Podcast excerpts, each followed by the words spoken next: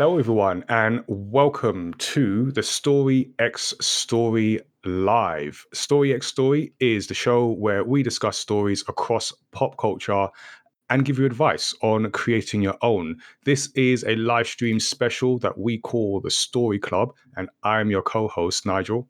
I am Tazzy, content creator and co host. And Story Club is something we started, I'm going to say last year. Uh, I think it was 2021. And uh, it's where Tazzy and I invite different guests for a deep dive into either a comic or a manga or a video game story. And over the next hour, we'll be breaking down different areas like the narrative, the world building, characters, and themes. Because if you have listened to the podcast for any length of time, you will know I always like to bring it to some kind of theme. So you can subscribe to the podcast on pretty much wherever podcasts are found. So Apple, Spotify, uh, whatever else uh, you can get your podcast from. You can always send us your feedback to feedback at mymatter.com. Uh, you can throw your comments at us on social media. We are at mymatter on Twitter, at mymattertv on Instagram, and now TikTok, uh, or at Tazzy on all the above. And thank you everyone for joining who's joining us live in chat. Hey Paladin, hello the Arts of Momo, and obviously Grey Panther, my mother, me in chat. Uh, welcome. Thank you so much for joining us today. So, without further ado, let's meet our guests for today's deep dive. Today, joining me and Nigel is Vic DeLuca of Mega City Comics. Welcome, Vic. Hello. Thank you, Tazzy. Thanks, Nigel, for having me here. That's awesome. Glad to have you here. And also uh, Laura Callahan of WIP Comics. Welcome. I think I'm muted. oh, hi, guys. Classic. He always Classic. gets someone. I muted myself because I thought, okay, in case there's any bad noises in the like the thing, I'll be professional and mute myself, and then and professionally stay on mute. We hear Yeah. you on that one. Thank you so much for joining us. We'll, we'll put some links to Instagram accounts in the in the uh, chat so that you can you can follow these wonderful people uh, elsewhere. And I'm sure you're going to want to after we have this great discussion. You'll be like, I need to know more from them. um, yeah, Nigel, what are we talking about today? So today, Tazzy, we are talking about a manga called Tropic of the Sea. Like I said, we're going to get into all the details, but I will do a very quick recap, quicker than the ones I do on the audio podcast, and then we'll uh, get into it. So this is uh, a manga by Satoshi Kon, who you may know from many great works in the field of animation. Um, but this is, if I'm correct, Vic, is his first full-length manga. Yeah, pretty much. He's only worked on a very small press uh, work that is actually collected in another book, but this is his first fully finished, fully fledged manga. All right, so the story goes like this. The main protagonist, Yotsuke, his family has a strange tradition. Once every 60 years, they receive an egg from a mermaid. When the egg matures, his family dutifully returns it to the sea, where the whole process is then repeated. In exchange for this favor, the mer people bless his coastal town with bountiful catches of fish and calm seas. But as commercial development encroaches on the sleepy seaside village, and Yotsuke's father is lured away from tradition towards modern prosperity and turns the egg into a tourist trap, what will happen to the promise of their family made to the mermaids generations ago? So, yeah, that's the, the premise of the story. Written and illustrated by Satoshi Kon, as Vic mentioned, his first uh, feature length. So, we've covered Satoshi Kon's or some of Satoshi Kon's work in uh, an episode we did on Perfect Blue, Paprika. I feel there was something else, or was it just those two? It was those two. was we have two, okay. talked about doing Tokyo Godfather. So Ah, yeah. So Tokyo Godfathers. Uh, he's also the Millennium Actress and has a very interesting, distinct style. And we're going to get into the sort of connection between that style uh, and what we see here. Um, and then for those that uh, weren't aware, he did actually die in August of 2010 of pancreatic cancer. So no longer with us, but the uh, nature of art. Your your work lives beyond you, which is kind of a sobering thought when I go and write my next manga. But anyway, we're not here to suffer existential crisis yet. I, I think it's too early to start doing that. But Uh, we'll get into the topics. We'll get into the conversation about the story. So we're talking about visual medium here, so I feel we should uh, speak about the the art style. Get into that, and I think we so we did mention this in the introductions, but just to clarify, so Vic and Lara also make comics. I guess you could, you guys can give that perspective in terms of like the way this ha- has been put together visually. And one of the things that kind of struck me when I first got the book, and uh, oh, I also see I've learned from I'm learning from having people who make comics. There we go. We all bought we all bought props because I, I always forget to bring an actual physical book. So yeah, I've it's actually a blank inside. It's just yeah, the, no, yeah, just the cover. yeah, yeah, yeah. Just... yeah, this is I'm freestyling this whole thing. Um, so like when I look at the pages and uh, the art style, it appears, and I don't say this in a in a bad way, but given like sort of manga stereotypes, it, it appears less cartoony than you would expect of a typical manga. And the, the characters, the environments, there's more realism, realistic features. Did you all notice that? So Vic, I know you've read this book before. I've read it only recently. Is that something that stood out to you? Yeah, I mean, absolutely. It's actually one of the mangas that I recommend to people that come from Western comics or European comics to actually get into manga. I think it's a fantastic getaway. It's part of the whole new wave manga movement that, you know, Otomo and a bunch of other mangakas were kind of uh, working on at the time. So it's not focused on the, you know, cartoony feel to it um, it's definitely more focused on kind of giving you more of a you know real cinematographic, almost Hollywood experience, and that's something that Satoshi Kon has always been super into uh, since he was in college, like Hollywood movies, um, and that's eventually what he ends up with. So it definitely feels way more cinegraphic that you know just um, just your regular manga. You know, actually, as you said, you can kind of feel it. The you can feel the film director coming out. It's almost like yeah, uh, in like in video games when Kojima makes a game. He's like, this guy really wants to make a film. yeah, yeah, yeah, yeah, exactly. It's that kind of thing. And to further expand on uh, Otomo, uh, he was actually an assistant for Katsuhiro Otomo. He actually worked on Akira and uh, worked on a short stories for Memories, which is another animated short story movies. So he's actually a follower and student of Akira and and and you know Otomo's work in general. You can actually see it in some of the faces and some of the um, even panel layout. It's um, yeah. it's very much at that time. I think that's what struck me first. The kind of hyper real. I always focus on buildings, landscape, vehicles, right? So when the artist is taking it to that level, and sometimes I think, was he challenging himself? I mean, to have a construction site with cranes and that kind of depth, and that's a challenge. No one's out there doing that because the joy of it. But it's. Do you mean in terms of like very... so illustrating that kind of scene? Yes.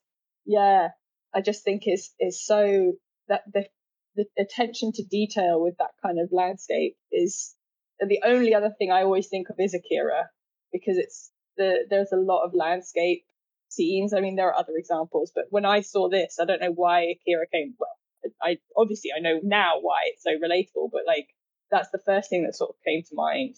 I think because maybe it's because it's so iconic and the faces are quite similar as well, maybe a little bit. But yeah, the, I mean the art style is just stunning. I wish it was bigger. Like yeah, it's a very small book. I, I love looking at things.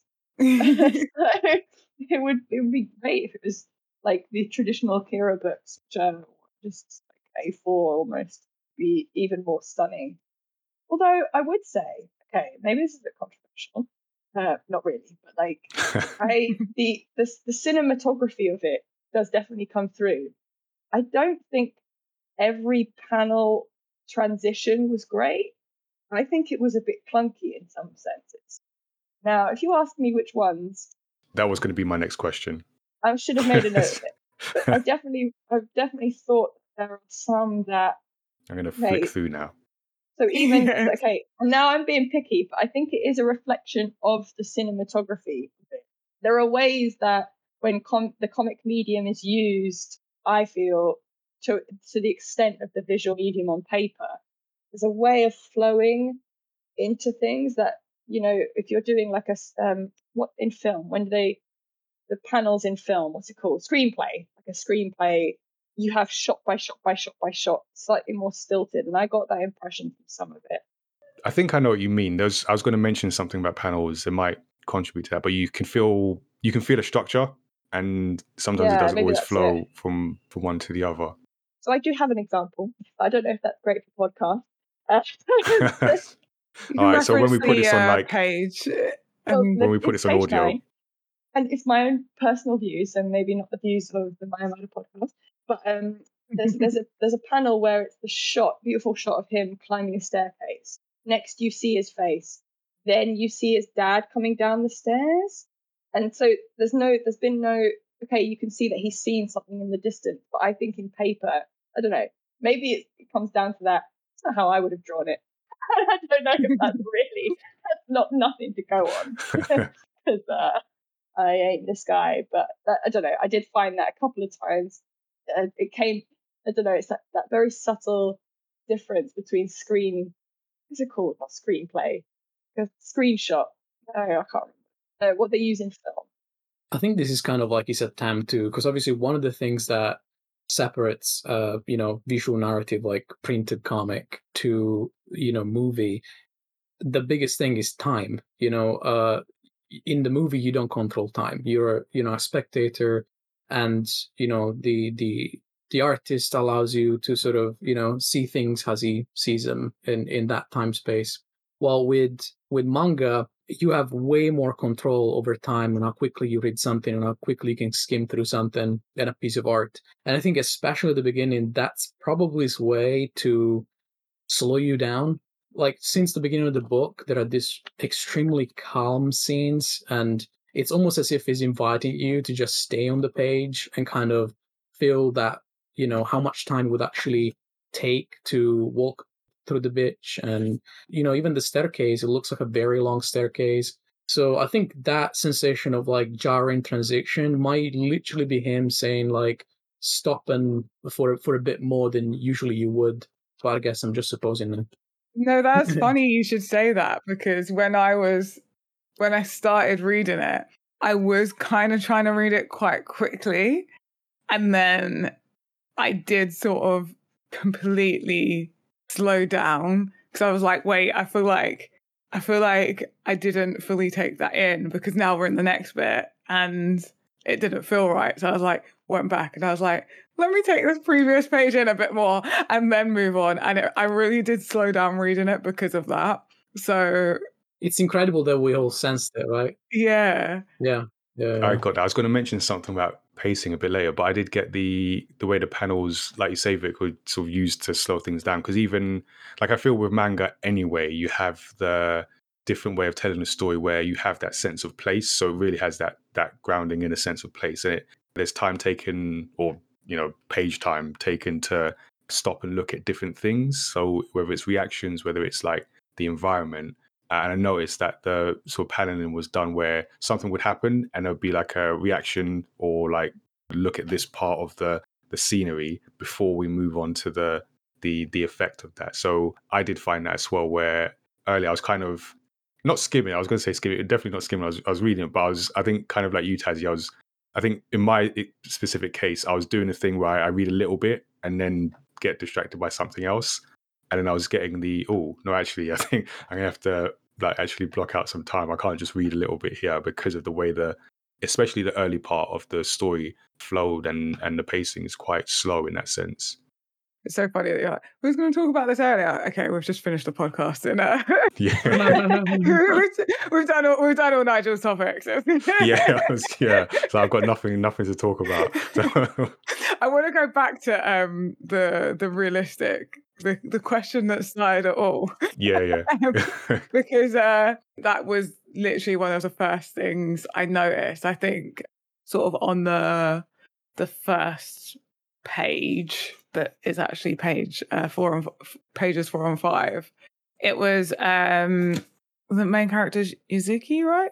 uh, yosuka Yuzuka. So like Yuzuka in that page, like I immediately it was like, huh, this was not the style I was expecting. And the dog's face. The dog's face like cemented the like the realistic. sort of more approach to it because there's just so much like detail in the fur and it's not this sort of like cartoony dog face. It's yeah, much more uh, of a realistic and quite expressive.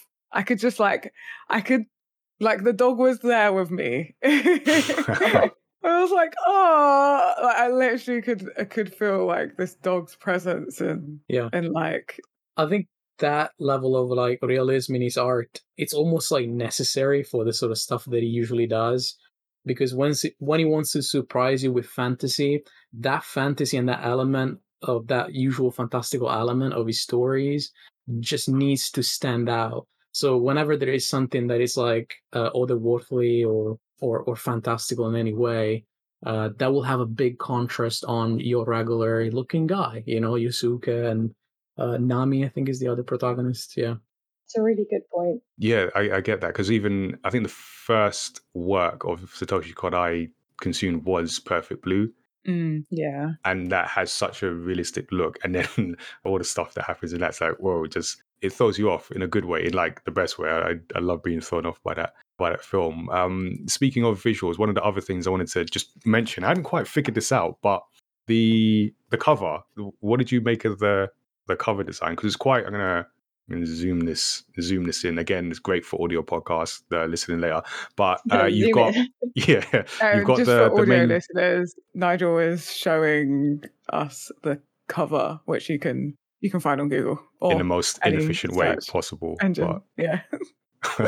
Um, so the cover is, is got you got the main character sort of like open shirt, and then initially when I first picked up, what I thought was the world or Mm, some representation of the world. I now know I'm guessing this is the orb, but it's kind of broken. But the place that it's broken is around his chest, which is I don't know, just quite meaningful. It just feels quite profound. I don't know if any that stood out to anyone else. You know what? I haven't like gone back and looked at the cover since reading it, and now I'm like, it all makes so much sense. I feel like I've unlocked some secret um Easter egg, no pun intended, but um, yeah, like wow, look at there's so much in that cover now that now that you've mentioned it. Yeah. It there's tons of symbology in this cover for the story from from his heart. So like breaking right there on the egg and the fact that he he's underwater. You know, Mm, the, like if you read the book, you understand what that underwater scene means for him, and you know the legacy of his family. So this is actually why I picked up the book. You know, for once I just saw the cover and then I saw the name. I was like, oh my god, that's a gorgeous cover. And then I saw Satoshi Kon. I was like, oh boy, you know. Sold. Yeah, sold absolutely. And you know, it this cover really really spoke to me. I think it's my avatar on uh, Discord as well. Uh, yeah, yeah, yeah, yeah. yeah and that this was actually made by him both back and front in color just for this specific sort of like the printed edition of all the 11 chapters as this this was serialized in in young magazine i think Yeah, it's definitely a cover. It's one of those covers you could just like. I feel like much of his work you can just kind of look at and you just there's like deeper meanings uh, within it, and you'll just like uh, pick up on on second, on third viewing. So if you're listening on audio, go go Google and look at that cover. So you, I think Vic, you actually touched on this. You you use this as like an introduction to uh, people who aren't necessarily into manga.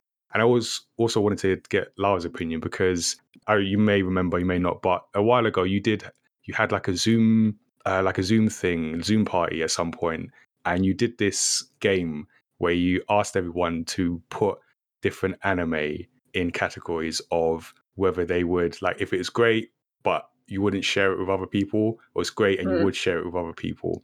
Um, Yeah. And I, I, that's actually stuck with me because it made me think of, oh yeah, this anime that I would like. I wouldn't necessarily share, or at least as a first watch, I wasn't necessarily share it with other people. And I was thinking about this with this book. Is maybe the like the visuals, the the nature of the story, or the way the story is told. Like, do you think this is something that you could recommend to someone who isn't into manga and that they can connect with that, Lara? Where would you rank this, basically, in that? Where in would that I rank this? Yeah, Yeah. Um. hmm, I think I don't. I, I hate being mean. no, go ahead. You're asking me a question, but I I think I was hoping that this story would be deeper. For me, I think the story was missing something. I don't know what it is, and I'm I- like, I think when I read the blurb, and I don't know, I was I was hoping for elements of environmental kind of protection and history of Japan, and I was hoping for a bit of depth, and I didn't get it. Mm. And I don't know whether it was just because I was reading on a train, maybe I wasn't in the mood to be receptive. No, no. stuff. I feel that I've, I've, um, I was thinking about that as well. Again, another of my So- talking points that we're gonna. Yeah, I mean, I, I, and I'm sorry to jump to that point, Nigel. I Like, I, No, I fine. into your point, it's but fine. you, your question of would I recommend it to someone? I'm not sure. I don't know who I would Okay. recommend this to.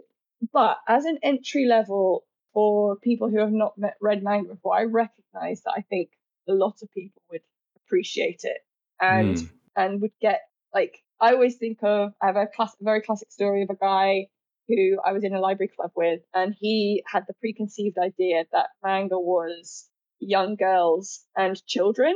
Yeah, and that exactly. was it. Right? Yeah. So so I think this is a great introduction to it's it's none of those things. It's everything and nothing you know, it's everything you can think of. You know, manga isn't a genre. It's- What's the expression? Like manga uh, it's a medium. It's a medium it's not a genre. So the idea i think that this kind of book this kind of story would and it nice thing about it it's a one shot so i think there are positives to introducing a book like this to say like actually you can have really fantastical stories set in very real worlds.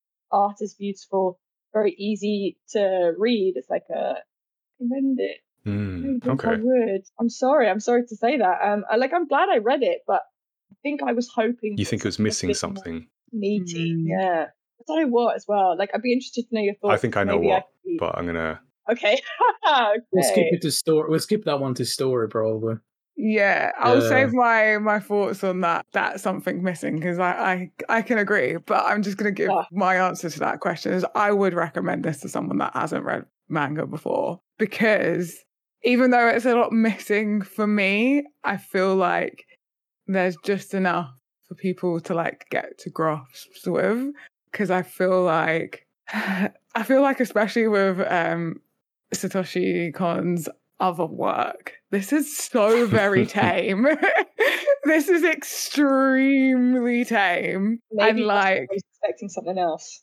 and like even like mermaids are not too far out there for like anyone mean, to grasp. Disney's They're been like there, so yeah, they're like a you- we we know we know like people can understand mermaids, and it's not even put like the mermaids aren't even presented in a way that like is like so out there, which I find a lot of the time. Um, like with manga and anime, even if it introduces like a common fantasy thing, it's not in the way that people would expect. So they just get confused and they're like, I don't understand. But this, I feel like I get give it and they can read it and they can understand and not be like, wait, why? Like, why? I don't know. I don't get it. And you're trying to explain to them, just you don't need to get it. yeah, yeah, It just just accept it. Just accept it, yeah. But this, they, I, I feel like there's none of those questions, and I feel like it's grounded in reality enough to to be comprehensive and understandable with that kind of twist, without it being too too uh, too out there for for your average Western reader. I would say the the very reasons that Lara put forward are the reasons I would recommend Yeah. this. Basically, even though I, I agree and, and we'll get into that, but Yeah. yeah, I feel like th- those are the reasons because it's just you can just take it. There's no, I feel there's no extra questions. There's no Yeah. confusion. Like someone could just say, "Oh, okay." My, like my and Vic, you can maybe if if you know you've had feedback from people you've recommended this to, other than us because uh, we're here. But if if it, I feel My it's something actual you, friends, yeah. yeah, yeah. I feel it's something you can give, and, and if someone had this perception of manga, they would go, "Oh, this seems normal." I can maybe is there more? Basically, that's that Yeah, would be my um, impression. Uh, very quick on this point because I know how quickly you can talk about one topic for the whole stream. But um, I, I think that's actually one way to trick people into reading mangas, and I say trick in the full sense of the word. You know, I um, sometimes you know I have to trick people into reading Superman, and there will be a character that does exactly what he does, but in a book that is not called Superman, and then suddenly they love Superman. Uh, Superior by Mark Millar, or uh, you know, from My Academia. Uh, I'm forgetting the name, but him you know. Yeah. And and with this book, I'm tricking people into getting into mangas. I'm gonna recommend JoJo to someone who's stuck into mangas.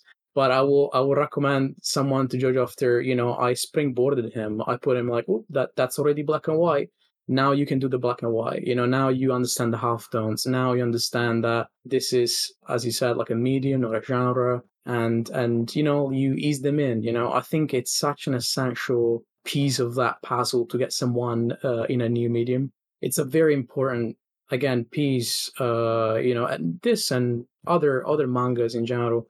Because like akira for example might be one but it's quite long it's six books. This is such an easy book to you know trick people into. Yeah. No, I get that to its completely. credit, like off the top of my head right now, if you were to ask me for another one shot manga to recommend to someone else that's never read it, I can't think of any. And maybe I need to think about it a little bit more and come back to you another time, but I can't think of one shot. Like I'm desperately kind of trying to rack my brain, but everything is serial. Yeah. Like even yeah, I was going to say one shot manga, almost like an oxymoron. It's like quite, quite rare yeah They're out there. Maybe people on the chat will be shouting at their computer screens or their podcasts right now, but I I think that's a challenge. I can think of. Would it really count as? I can think oh, of one. all you need is kill. Yeah, that's literally, Yeah, yeah, literally just- what- just I popped was like, wait, my what's the name of it? I was like, yeah. I, I think all, all the ones that I've recommended for this stream were one single volume mangas. Yeah, so we can put a list out in show notes somewhere. I'll do that. Uh, I'll do that later. I don't have it right now, but we can. Yeah, we can do that for people to check out. the official Maya Mada one short manga list. Yeah. Recommendation list. I think that's a good. That's actually a good list to put together. The other thing is like, so I wouldn't think two or five or six is that long. So this is the other thing. Like I think my perception of serialization is warped. If something is six Yeah, volumes long, cool. That's that's a one shot. Especially manga, absolutely. Yeah. yeah. Yeah. So yeah. six volumes. Oh, I've okay. bought mangas that I'm not sure I was gonna like just because there were four, five, or six volumes manga. I was like, it's complete. I'll grab it. no problem. Mhm. yeah. we'll work on getting that list together. So we can That'd go into the list. we can go into like the the narrative and and the world that we are grounded in throughout the story and because you've got this story which is essentially like a, an an allegory for environmental conservation and that conflict between sort of commercial interests um, but also some element of family traditions and upholding them or not as the case may be here. So i was interested in where the story starts because the story kind of like I, I read in the premise where you've got this tradition of mermaids giving this egg to be protected and in return and in exchange we will bless you with uh, lots of fish and uh, calm seas. But the story starts in a place of disbelief. So essentially the the father has already kind of abandoned the practice and he's ready to turn this into a, a tourist trap. And Yotsuke, the main protagonist, he's kind of it feel like he's he's sort of caught in the middle between his his father who is like yep let's let's get this tourist in. Uh, let's work with these commercial people and his grandfather who fully believes in in the story in, in this. Like in terms of where the story starts did you I, I don't know what the expectation was but what did you feel of like the situation we find ourselves in at the beginning of the story Yeah, I, I like the idea that you had a contrasting figurehead. So the dad doesn't believe, and I, I Mm. liked it. I think I think having this because he plays, he's the audience, right? So like he's kind of like, oh, who do I believe? Like because I, I am remembering correctly that the dad n- has never seen the transition, so the dad just thinks it's a myth that the grandfather has passed down. yeah so the grandfather is the only one who was who was there Yeah, so to speak. So I think that adds a kind of like maybe it could maybe uh, it's the audience he's he's playing the audience so like maybe maybe this is all a myth. Maybe it does it's not real. Maybe it is a rock kind of thing. And I think that's I think it's nice. I think it yeah I I like that. What do what do you what do you think Yeah, hundred percent. Is uh, Yosuke is pretty much starting where we start. He's enjoying the view. He loves the the town. He clearly does, even though he won't admit it at the beginning. But he, um, you know, he's pretty much in the same place. He looks at his egg and he does and he does the the thing. You know, he does the tradition, but he doesn't know if that's the real egg. He doesn't really almost have an opinion on it. So it's quite a blank slate for us and the protagonist. I think is a great point to start. I think it's um for me like I went on quite a journey because like didn't like I didn't know whether like things were going to be real or like made up in someone's head. and I, I got like at first I'm like, okay, mermaids exist. Like in the sort of like beginning middle, it's like maybe this is just a stone. Like it almost starts to convince you. Yeah, because there are moments where it's like, is that something? Nah, it's not. And then it is sort of that misdirection. Um, And then you're like, oh, maybe this is something that isn't quite real. And then it's like I'm not quite sure when uh, at what point I started to believe it was a real egg again. But yeah, it's kind of like it was quite interesting the way that they used the the way that he used the characters to kind of like misguide your perception of what's real and what's not, which if you've seen like the animated works The rest of his works, you'll, you'll know. this is a theme Yeah. and you can start you sort of like start to see that developing and like knowing what that develops in like how he uses that to tell stories uh, in the future in his future works it's like quite interesting because this is kind of like the this is the baby right Yeah.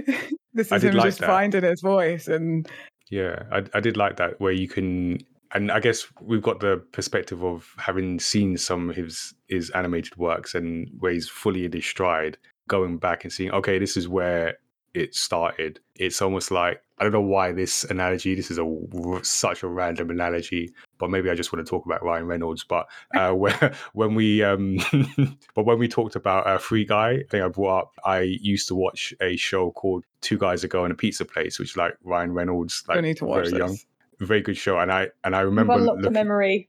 Yeah, I haven't. I haven't thought about that program in years. because I I watched that and I enjoyed it. And it's like I could you go back and you look at some of the scenes and you can see like the comedy of Ryan Reynolds kind of coming through.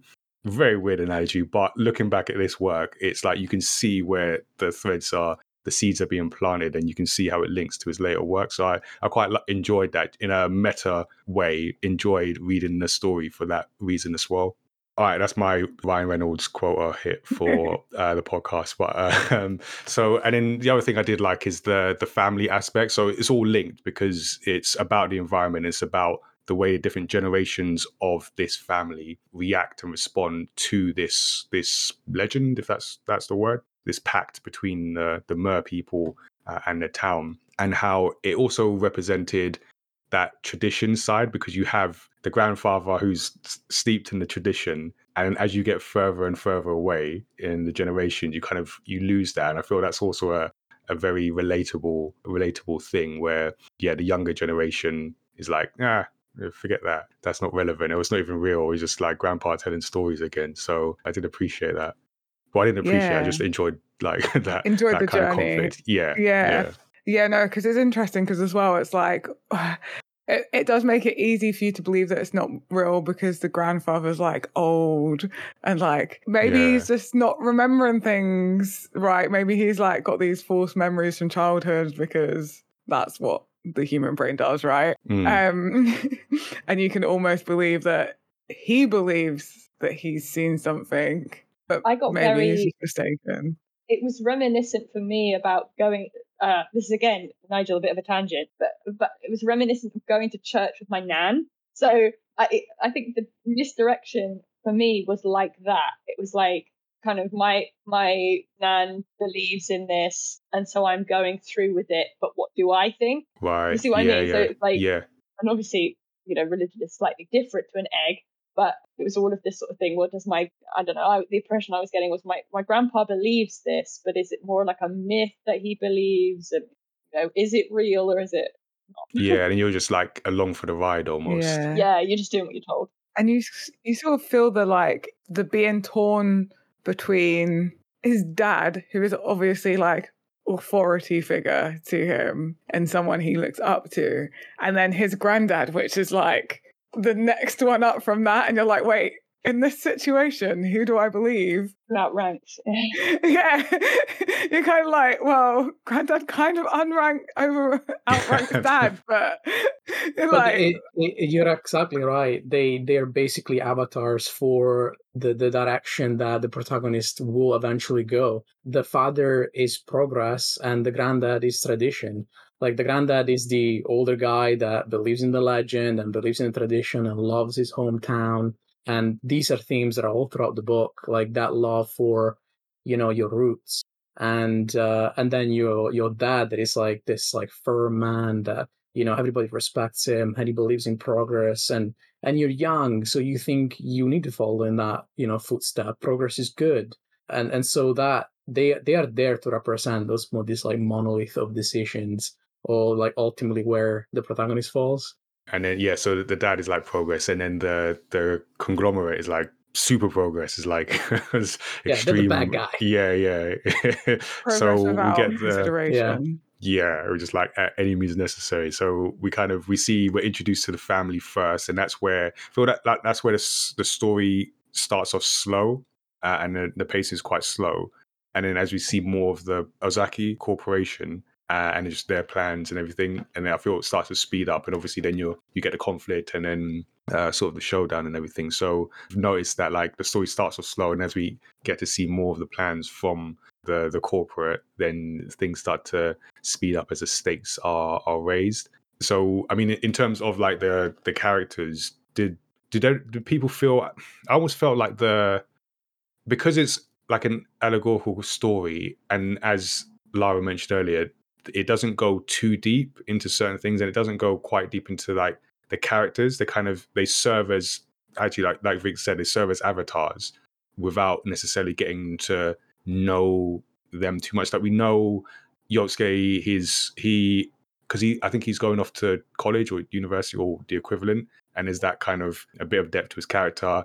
We see his friend uh, Nami come back, and she serves in some of the misdirection because I think she's introduced as at the moment where Yosuke thinks like, is that a mermaid? But it's just Nami playing a trick, and she's swimming uh, towards their boat. So we get some depth, and then there's some kind of background to their relationship as well. But I feel like we don't get to know the characters so well. But did anyone have a a character that they resonated with, or they or they felt a connection with in particular? I mean, I I personally um I personally did, and and actually both main characters, both Nami and Yosuke. Mm. You know, I'm someone that migrated from a very small town, uh, not next to the sea, but an hour from the seaside. And Nami represents, you know, someone that left the big city, and sometimes the snobbery that some people can have towards people that left their hometown, and they see it as arrogant, you know. But for me, just like Yosuke, I always sort of had a love for the things that were proper from, you know, my hometown, and and so that you know, I think the book is a lot more personal than intended to be, or or that it's kind of a Latin show. I mean, for me, it wasn't really about the environment, although you know the the environment is is the bat like it's the dressing of the whole story, and it ties in with the character motivations. So you know that ultimate you know uh you know struggle between you know progress and tradition and city life. It's more of a journey that you take. The I don't think the book gives you any specific answer for it. It just gives you characters and it gives you their story, and then you you see their story, you go through it and kind of you make your own decisions of where they stand you know i didn't think that yosuke was right and you know uh necessarily and in some of the things that he did and neither nami but i think that both characters had something that i absolutely love and resonated with me uh about sort of their view of like experiencing life through your roots tradition progress I kind of wanted to put a bit more importance on the character because I feel like the book masks itself a little bit too much with the whole siren and with the whole uh, environment. I feel like this is a really, really personal character work on, you know, getting in touch with yourself and with your past and with your transition and moving on. And the book doesn't necessarily uh, give you any any specific direction in which one you'd think the corporation is clearly the bad guys and they at least in my opinion they clearly represent excessiveness you know and gentrification but even you know without any spoilers even at the end of the book the two words almost join in a way they find moderation um, and they Mm. find compromise, which I think is the same thing between Yosuke and Nami, even though they saw things differently. They do find a compromise, looking at each other, understanding each other's feelings. Mm. So yeah, I really, really do like Nami. I felt like her many times in when I went back to Italy, and people sort of thought that I would become like a city snob just because uh, I live in the big city now. And with Yosuke, I saw myself a lot in Yosuke and like the past, and you know, uh, you know, kind of like uh, trying to like leave your future without shunning your past. I think it's it's great messages right there. I hadn't thought of that perspective. Anyone else? Uh, now I, like I've not really thought of characters now. I'm like, oh, thinking of um the themes because for me it was a lot about um community and like what's right for everyone in that community and how how is the community served because ultimately like like the the dad he's like right and then we find out like his motivations at the end like towards the end as well. But he's really trying to drive that progression. He's like it's for the town. Like we need to have why like why don't we deserve what the big city have? Why don't we have a Yeah. hospital? Why don't we have all these um like conveniences that big city does? And like in his head he's like this is what's best for the town. But at the same time um you've got the like the fishermen that are like we need to be able to fish and that's what's brought this town so much prosperity to this point. So like you can't just leave all that behind. You can't just destroy what's built this community and this this town up already. Like what were you gonna do? But everyone everyone's kind of like everyone's motivation is what they think is best for this this community. Except for the corporate who are just like, we we need to make this money, right? What's fast for our bank account, baby? But even then, I feel like their view is like, yeah, like it's best to have all of it, like this idea that greed is best, right? Like this is gonna bring this is gonna bring money to the to the town. Like, do you not see how much we're bringing? We're like, we're doing you a favor. We're bringing you so much. Like that's kind of that attitude. It's like they don't see the beauty in what's already there. Like even down to um, like with the egg, it's like this is a gift from the sea. And then I love the line that Yosuke does at the end. Is like, yes, it is a gift from the sea. yeah, It is a yeah. gift. but like same same sentence, but two different meanings. Yeah, I like that. And I feel like they they still want what's best, but their view of what best what's best is like very. It doesn't look at the whole picture. I feel like everyone's view is like Right. very Everyone's singular got a piece. everyone's got a piece and no one's like really sort of be get and like to the not until the end when we we reach like compromise and understanding yeah in terms of characters though i feel like tetsu uh is quite an important one to talk Oh, the friend. the friend yeah yeah they're kind of like Always need that character. yeah, because it's so funny. Like he's really into the fish, and like obviously he's a son of one of the fishermen, and I feel like he's one of those characters that actually can, even though he seems like the the joke, he seems to be the only one that's quite understanding of everyone's views. Yeah, he's almost like because when I was reading, I was thinking he's the enabler, but uh, that sounds like a bad thing. But he's like the he al- almost becomes a voice for the characters, and he, he can see all the different views, and he's like, yeah, because he's always. I don't think he says no to anything. like he's, he's always yes man. like, Yeah, That's what he yeah, let's, gonna always say. let's go and do this. Yeah, let's go and do this. Yeah. Yeah, yeah, let's go and get this boat and, and go out. Yeah. Yeah. So he's always yeah. Um. So he's always like in like giving that extra voice for And he's people's views. like, even there's points where he's like to his dad, he's like, "Come on, dad, why? What are you doing? Yeah. Like, calm down." Sort of That like was- that.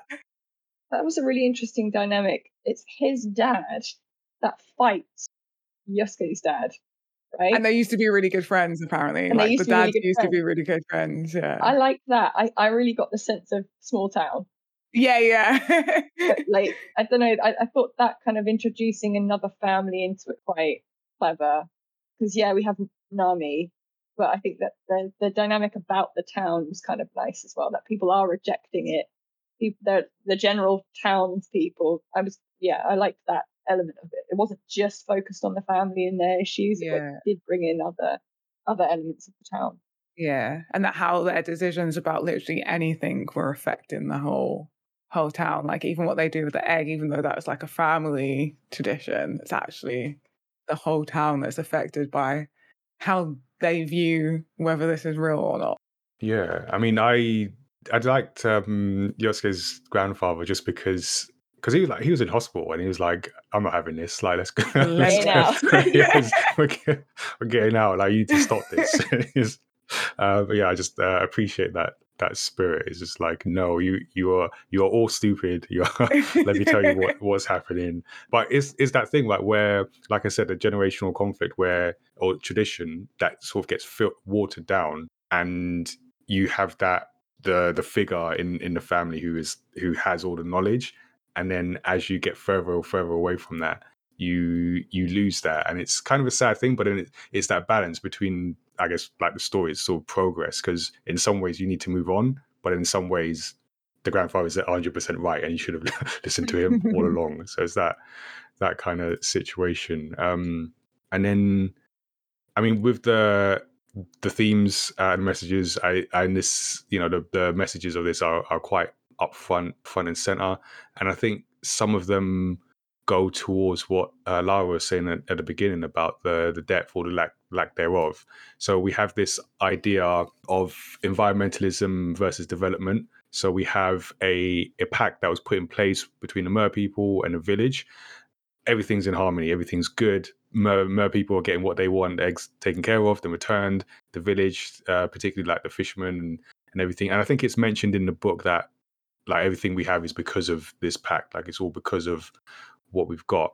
And that's being you know upset because of this this greed this longing for commercial uh, commercial gain. So what i felt and uh, you all can let me know what you think uh, has everyone seen princess Mon- mononoke Hayao miyazaki? So we did an episode of that and when we do our like our audio deep dives uh, i'll do a storytelling tip. So i like to pull something out from the from a story that could uh, help people that are making their own stories definitely helps me because it gives me things to think about. And uh, my tip for that episode was around this concept called uh, four corner opposition where you have the you have the protagonist and the antagonist. So those are two of the corners uh, and obviously they're in direct conflict.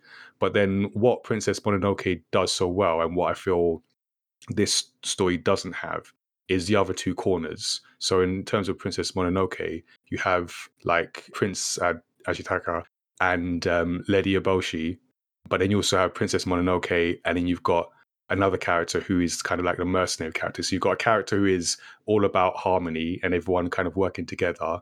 You have Princess Mononoke, who's raised by uh, the wolf in the, the forest and is all about sort of conservation and, and keeping the the wildlife. You then have Lady Eboshi, who is the commercial gain perspective, who's like we need to cut down some of the forest to build this town, and then you've got uh, a mercenary that helps her. So, but what's interesting about the story is there's no because I think what happens in Tropic of the Sea is that it becomes very direct, like good versus bad conflict. Whereas in Princess Mononoke, you get a character like Lady Eboshi, who is yes, she's doing things that go against the forest for commercial gain, but she's using that to build a whole town. So you have this like Iron Town, and she's supporting women in particular where they wouldn't get the opportunity. And then you get the the mercenary character who you can kind of understand his perspective a bit. And I feel that adds another layer of depth to that story that this story doesn't have. So we get the environmentalism message, but we don't necessarily get the other other perspectives when it comes down to the egg and on one side is is the good is uh, and then the other side is the the bad commercial interest so uh, that's what i think is is missing from the story or just yeah is is not necessarily Not here strong enough, yeah. Because I think we don't really we don't really understand any kind of like pros to the commercialism until the hospital was mentioned. I, I really thought in so what I thought was interesting as well is that this was originally published in Japanese in the 90s. Mm, So it's kind of and and because it was only published in in English much later on, 2000 whatever I think after he died. This is kind of a universal message, right? So the fact that it was in the 90s and it would still feel like I thought it was still kind of current day. Like I Oh, didn't yeah. realize it would have been in the 90s particularly. But I only I only bring this up because I think it's that commercialization can be quite insipid. Like it doesn't have to be a big co- commercial group coming in and they're going to flatten the land and then just build on it, which I think may have happened in Japan in the 90s or in, in sort of the 80s anyway. It did happen. But I think it could have been much more kind of like, you know, I don't, these things happen. And yes, they needed a hospital and that's brought up. But I would have thought like it could have been a bit more kind of creepy and insipid in the fact that they're campaigning to the townspeople and it, it slowly creeps up, creeps up, creeps up. And I think that would have been more realistic than like a little bit of a pantomime villain coming in and saying, We're going to build a hotel. I don't know. And I think in this sort of hyper realistic setting, I would have liked a little bit of a depth of like, maybe some people do want it. Maybe some people can see the benefit and like a little bit. And I think you, the Lady Eboshi is a really good example where, yes, she's the villain, but actually she's doing it genuinely to like help. She's not just bad for bad sake. There, there is a Yeah. a reason. Well, there's there's an argument. But, yeah. but uh, yeah, maybe I was looking for a little bit more depth in these reasons, and but I also and maybe is there that depth? Like I'm I'm hearing that maybe you guys missing something as well, so maybe I wasn't completely missing I think for me, I- like I understand where you get from, but I uh, coming from with that point, I think that was like personally for me, I feel like that was fine. I feel like you don't really need to go too much into like how bad greedy commercialism is. Because we we like like you said, it's timeless. We understand that, whether it's today or back in the nineties. But what I think what was missing for me was like not more consequence for breaking the the mermaids Oh, what- the the, the pact. Like Yeah, I yeah. feel like there's not much consequence to it. Like I was expecting like really the, especially from the blurb, like really mysterious happenings because of this, because of them defying that. But actually, apart from like towards the end the fish go missing. Like And joke, then yeah, and it was just like, huh, there's no reef. and then, like, obviously, the big tsunami at the end. But other than that, there wasn't really much consequence to this pact being broken. And I was just expecting so much more, like, mysterious happenings. Can I can I jump in? Yeah, yeah, go ahead, go I feel ahead. like there is so much to get into it with all your points that I think like all of it, it's like very understandable and like super valid. Like there is definitely, you know, I would love this to be like three, four, five volumes, but unfortunately that's all we got. And a lot of the themes that you know they explore, they really feel more like you know uh, just basically the setting. Tazi, when you said about the tsunami, is that aside from the tsunami, I wouldn't brush that off just so elegantly. like, uh, because obviously the tsunami at the end pretty much levels the majority of progress that was done in the city by the corporation. And that is, Yeah. yeah, yeah. So, I think so it's more the timing because it's like, okay, this happens. And then we kind of like, we're already at the it's conclusion. right at the end. yeah, yeah, of yeah. course. Yeah, Like, yeah, there yeah, yeah. Yeah. it's like obviously it is a big thing, but it was like the timing of it, and it was like no, because by that point we're already we're already on our way to giving it back. We're and that's exactly why I think the story is really kind of it's really more about the characters and that's Mm. the internal struggle because once that gets resolved, the story doesn't have any interest in doing that point any service. It's just like that Yosuke took that decision. Like Yosuke now understands that is him growing up. Sort of that is him, you know, understanding what the internal struggle was about. And so once he understands and like he kind of makes peace with like his past and himself, that's the real ending of the story.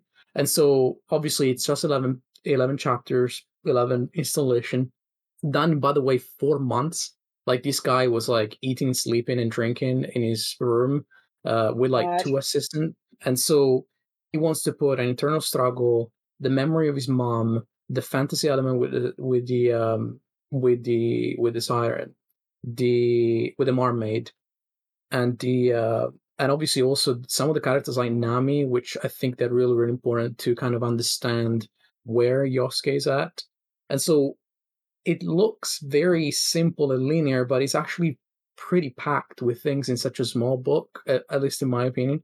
Mm. Uh, yeah, so you know, and and as I think you said this point earlier, I think for a Satoshi Kon is surprisingly linear, and it's a it's a place where uh, magic just unequivocally exists. You know, there is there is no uh, second guessing. There is no. It just it You can read this and goes- sleep and sleep Yeah, at night. yeah, like- yeah, yeah, yeah, exactly. Yeah, yeah, yeah. It's it's uh It's very grounded. So very grounded. in reality, which is maybe where I was expecting some fantastical, and then it didn't quite happen. But maybe it is because I already have that high bar. Yeah, yeah, yeah. this is I him make really it with taking myself. uh, first steps in storytelling. He's like, can I actually make a manga? He wanted to just do manga, or he never wanted to label himself, but like that's kind of you know where he wanted to go. And then he realized how much work there was into it, and you know, um, and I think that level of like, oh, you know, maybe this was a, a touching stone of understanding how cooler subtle fantasy or ambiguous fantasy it is. Like, what if this exists or what if it doesn't? You know, maybe revealing the mermaid was too much for him in the book. Maybe it was like maybe I should have left it to the reader. Uh, you know, and that's how we got you know Paprika and uh, and even Perfect Blue. You know, uh, but yeah, I feel like uh, to your points, I don't necessarily disagree, but I also think that more wouldn't have given me that character moment, those character moments that were so important to me. It was literally about him and and and that decision, and um, you know everything else was kind of like the the dressing. You know, uh, while Princess Mononoke is almost built on nature versus you know um, sort of evil intent. You know, Mm. I think as well you touched on another theme uh, that I almost forgot, but it's actually like also about his grieving process about his mother. Like, oh yeah. in fact, both Forgot both the the the father and and um, Yosuke come into terms with that loss, uh, even though it was like a while ago. But you know, loss can take a long time to really accept, and there was a real theme of that throughout the whole of this book. Um, you know, when we're first introduced to Nami in the boat, um, Yosuke talks about him not being able to go swimming, even though they live in a in a seaside town and mermaids are the reason for, Yeah. the town. and they even have like a massive swimming co- uh, competition um, each year. And so, like, and you know, you know, it's a big deal that he doesn't go swimming. They make it very, very uh, clear that it's a big deal that if you don't swim in this town, because just just everyone does, and like it's const- you're constantly fed and you're slowly drip fed why, and that this is all about the loss of his mother, and then sort of like no, kind of knowing that there's something in there as well in the sea. Actually talks about being afraid that there's something down there, right? Yeah, and I think it's really beautiful uh, how it ends, and and it ends with like his real realization of what happened back then, and and I really like uh, the ending. yeah, yeah. So I was really wondering, like, if this is a one-shot how the hell is it going to end? And I was really satisfied by it. it was a great ending. I was so It was kind satisfied. of open. yeah, him plunging into the sea, just kind of like that. This is it. Like that's his acceptance, his grieving process.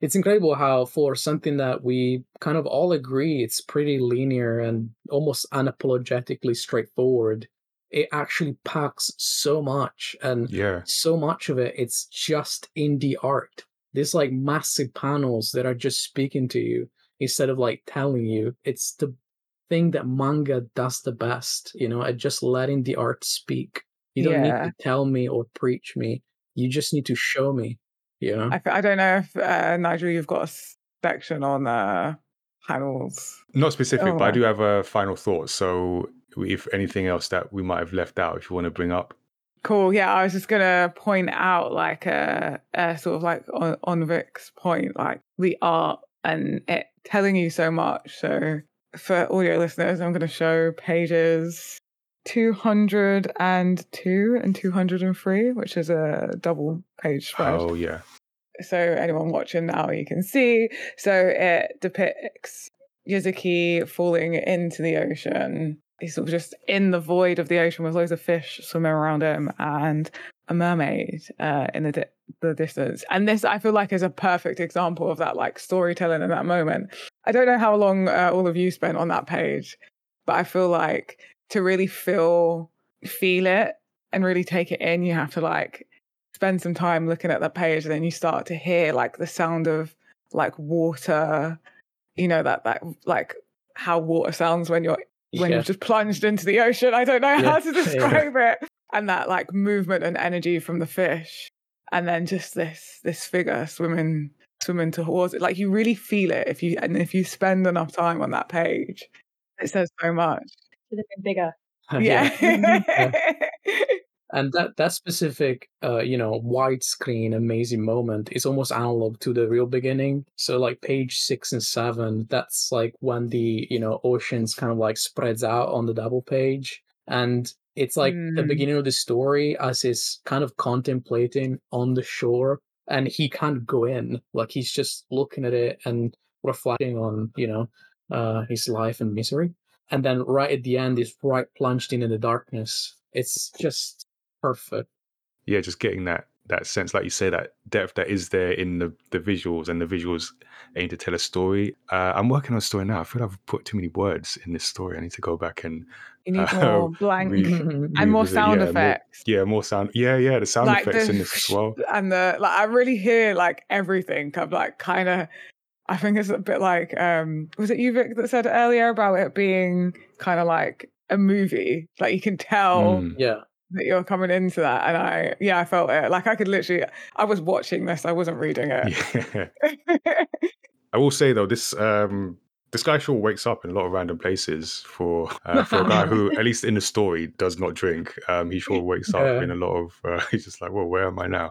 it's a bit like Um, link yeah, yeah, yeah, true. yeah yeah. Yeah. Yeah. It's like, oh, well, I wake up. This is not where I went to sleep. But one thing I wanted to make sure I, I mentioned before we wrap the discussion is the the afterword in this book because there is a little section written by Satoshi Kon about the the process of making this story his his first uh, full length manga, and I wanted to throw this out in particular to Lara and Vic um, because, as I mentioned earlier on, you both make comics and specifically you both draw and write. Um, so I have the the luxury of um, only having the ability to write uh, and can pass on my writing to someone uh, someone who can actually draw. But for people who do both, reading that afterward, and he talks about the really like the struggle of of putting it together, the sort of the late nights and everything that goes with like sort of mentally sort of making a comic. Like, what did you feel about the uh, those words from Satoshi Kon about the process of making this particular book? you know, for me, that would be a dream being able to lock myself in the studio and just work on something for four months and then come up with a masterpiece for the ages. Mm, And and obviously, whoever has that possibility, it's eh, it's an advantage. I feel like obviously, you know, the way of the mangaka is quite extreme, but what they produce, you can you can see how worth all that is, and it requires an extreme amount of energy and when he talks about it, he talks about it in a very sort of almost reminiscing how naive he was into thinking of doing that was a was a positive thing. He thought that that was the life of a mangaka and that's what the thing that he was supposed to do. But obviously, it's not healthy to lock yourself in a place for four months without seeing the light of day. Because when he finishes, when he finishes the manga, he realizes that it's almost as if like life passed in front of him mm, and um and the um it's almost like he wasn't there for it and the work just happened to be you know and and sometimes when i when i when i'm deep in a project that is already written and maybe i've already penciled and you know i'm making something or i'm deep in and then i look at the time and it's extremely it's like three o'clock in the morning and it's like how how did i do this you know i think there is something hypnotic about you know having that goal uh, so actually, I kind of see myself a little bit in him, and I think I would totally fall in that trap of working, you know, for something for that long. And he he had people like editors and also schedule to respect the seven day schedule for the magazine to come out. So that's all the that's all what you need to give yourself that kick and uh, and work on that. But I wish it wasn't that way, but I actually feel like that's a pretty good but risky way to work. Yeah. But it does give you results. It's just not viable. But It's not unfortunately, sustainable. for- it's not sustainable. Yeah. and I'm working on finding a better work ethic and a better. Uh, but you know, when you see someone like Satoshi Kon not having a bad work ethic, you just kind of buckle up. But um, but Laura, I'm really interested to see what you think of it because I didn't have the chance of reading any of the comics, but I absolutely will as soon as you throw them to me. Uh, but what is it like for you? Um, no, I definitely. I think you used the word. No, what did you? You said something nice, and what I would have observed as obsessive. So you you said like you come you get into a trance, or Sure. you know, yeah, you Yeah. get into the mood. But especially that time pass. So you know, you can think I'm just going to do an hour, and that hour goes like this, and you've done nothing, or con- conceptually you've done nothing. But I would also offset that in that it things are never really done. And I was having a conversation at, the Whip Comics group um, on last Saturday about how you have 80% is drawing and writing. And then you have the other 80% of editing, spell checking, which are tiny things, and then placement, formatting, you know, all the other bits. And we laugh because it's two 80%.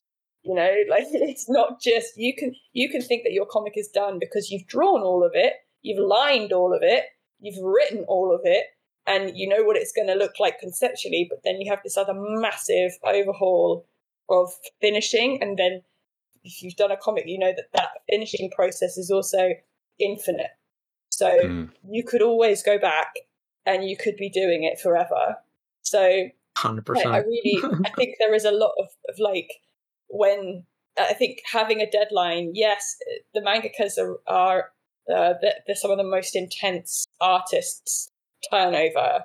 You know, the stereotype at least is so intense, but at least they have a deadline. So yeah, yeah, yeah, yeah.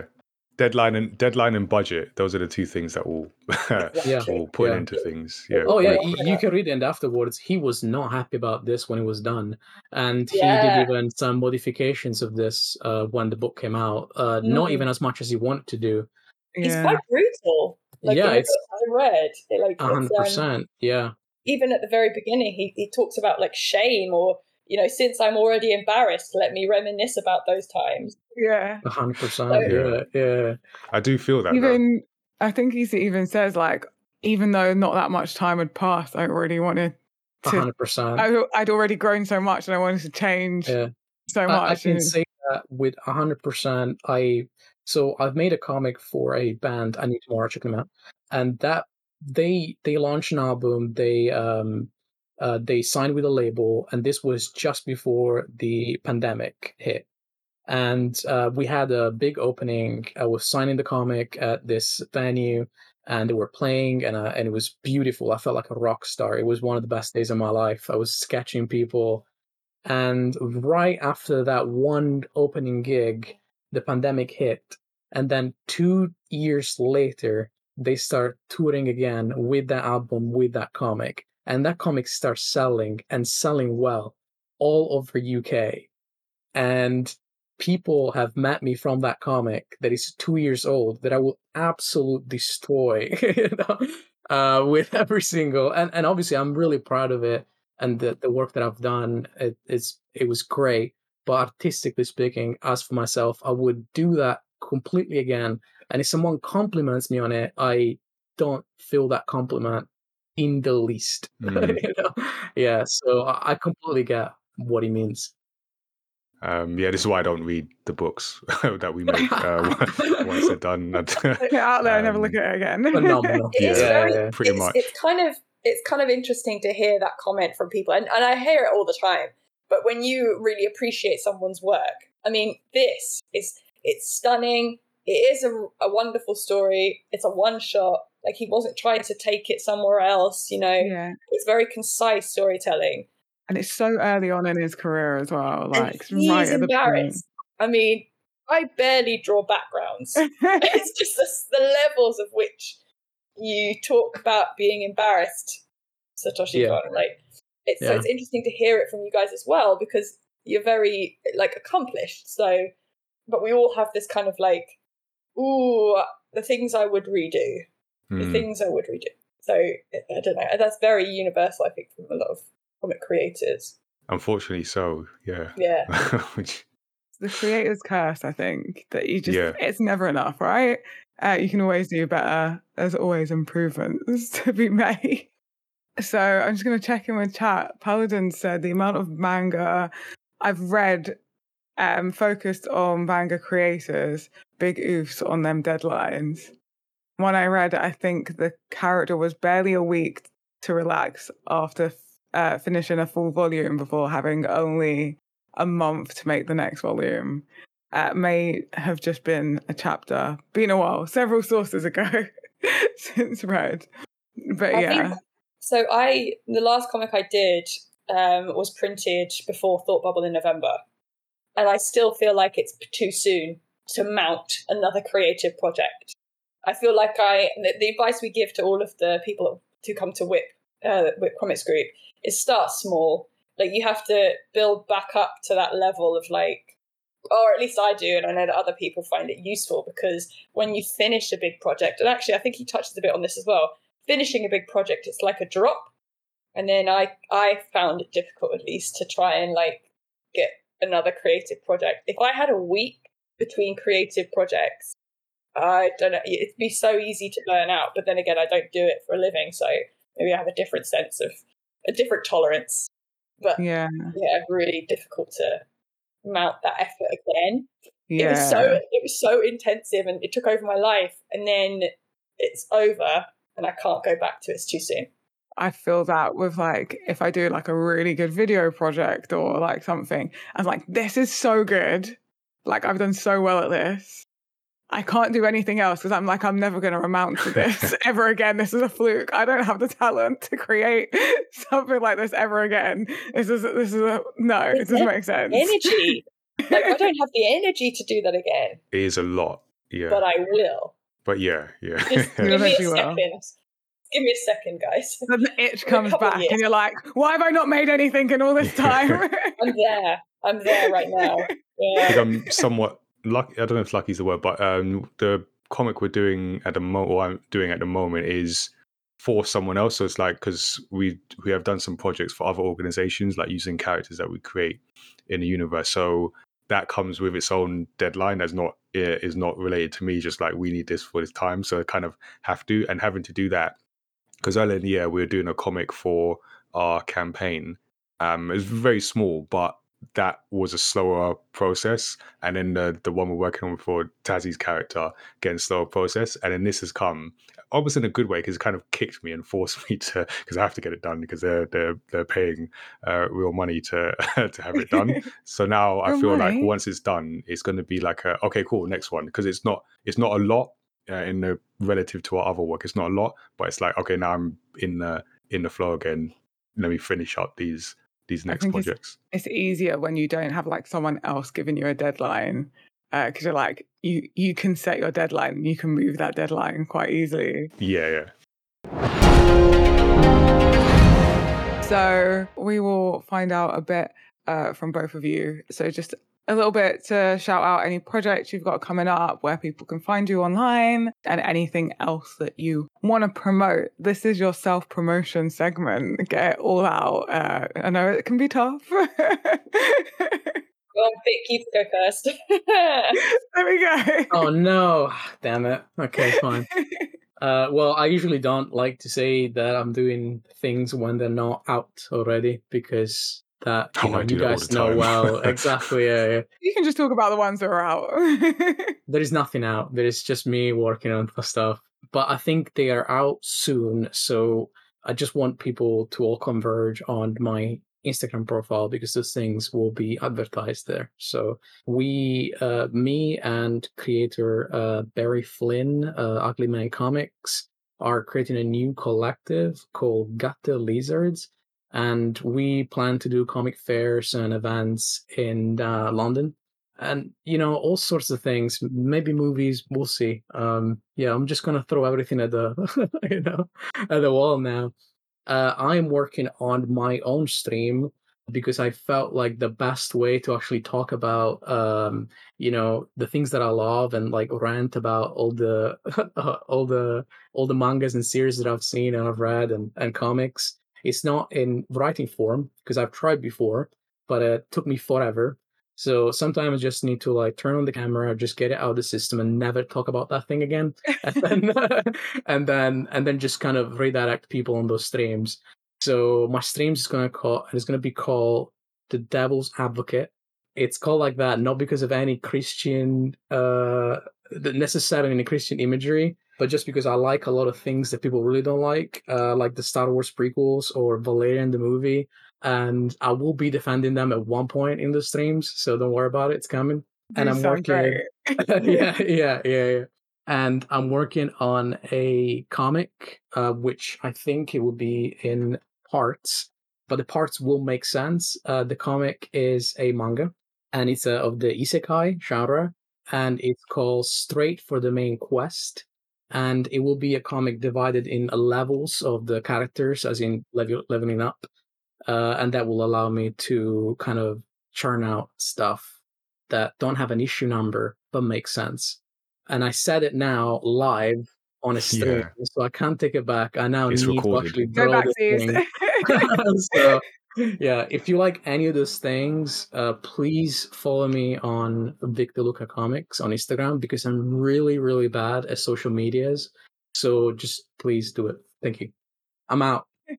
Mara, this is your now. Now I'm sorry. This is yours now. Now I'm looking forward to that Devil's Advocate. I think that it's a great title because you're going to set a fire under a lot of people. So um, I think that's that'll be that sounds really fun. I look forward to listening to that. As for me, yeah, I'll, I'll, I'll stand and be the advocate for Whip Comics. So we're a co- we are a collective, but it's a creators collective.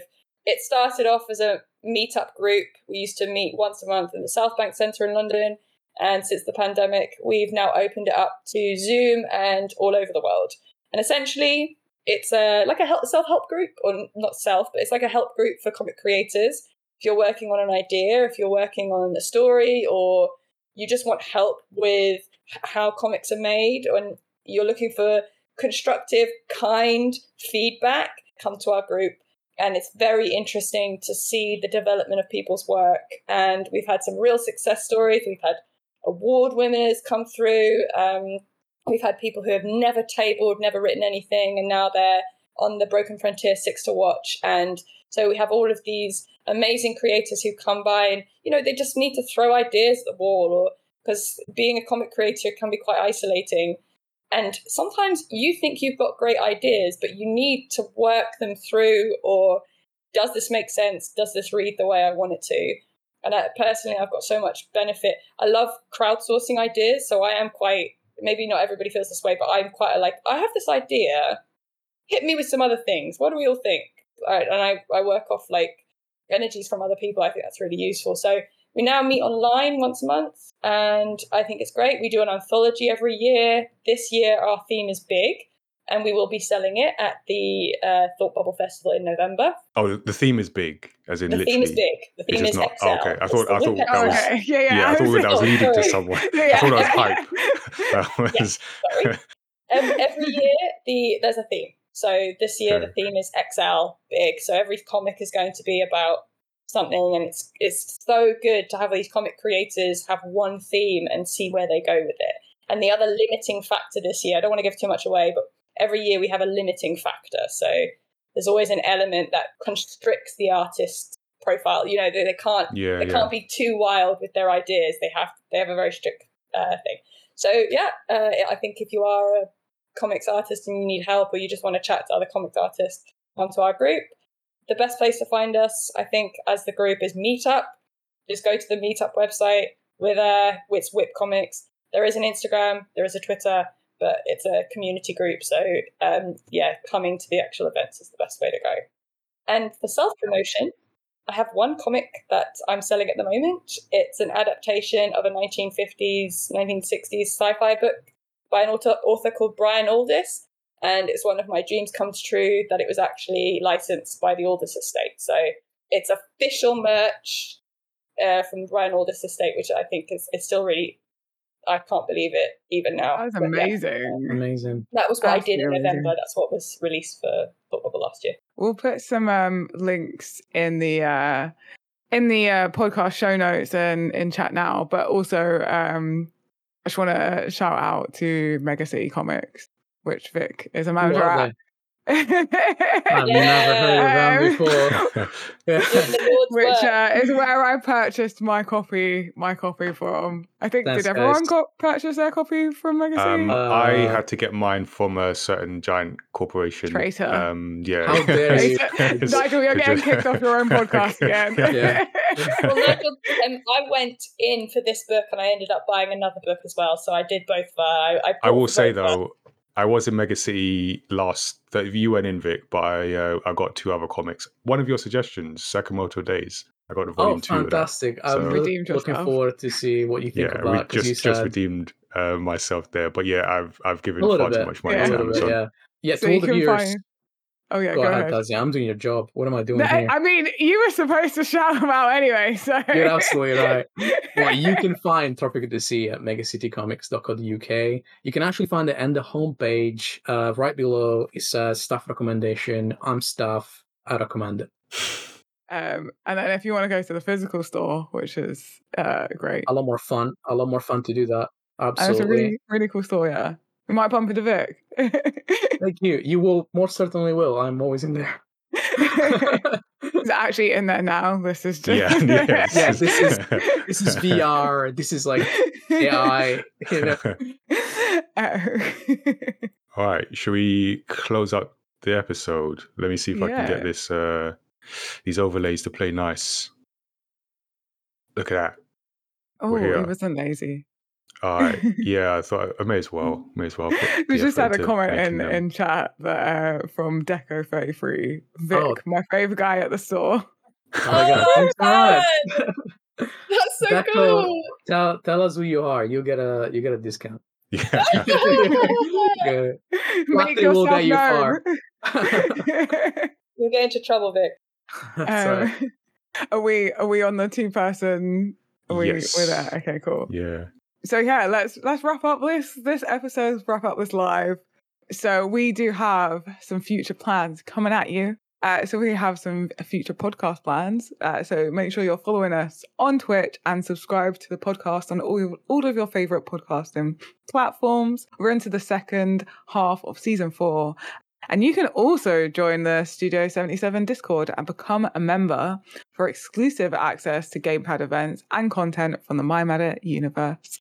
Members will, will be able to access recordings of the Story Club stream past the 14 day Twitch VOD window. Is it still 14 days? I think that might have changed. Oh, is it? For I, don't know. I you think know for what? affiliates, I think we're still safe on 14 days. Okay. Um, All right. Cool. I need to probably should pay better attention to Twitch terms and conditions. But uh, mental note for future show notes, uh, as well as our uh, Twitch streams. We also have our "Do I Look Like a Gamer" representation campaign as ongoing. So our vision for the campaign, which we started this year, is to make it a nationwide effort uh, in collaboration with the UK games industry, and we're calling on the games industry and people watching to share the message and answer the question do i look like a gamer so at the moment you can check out the campaign website and share the story of how you got into video games as part of the campaign so with the campaign we're going to be looking at targeting parents and educators as well as young people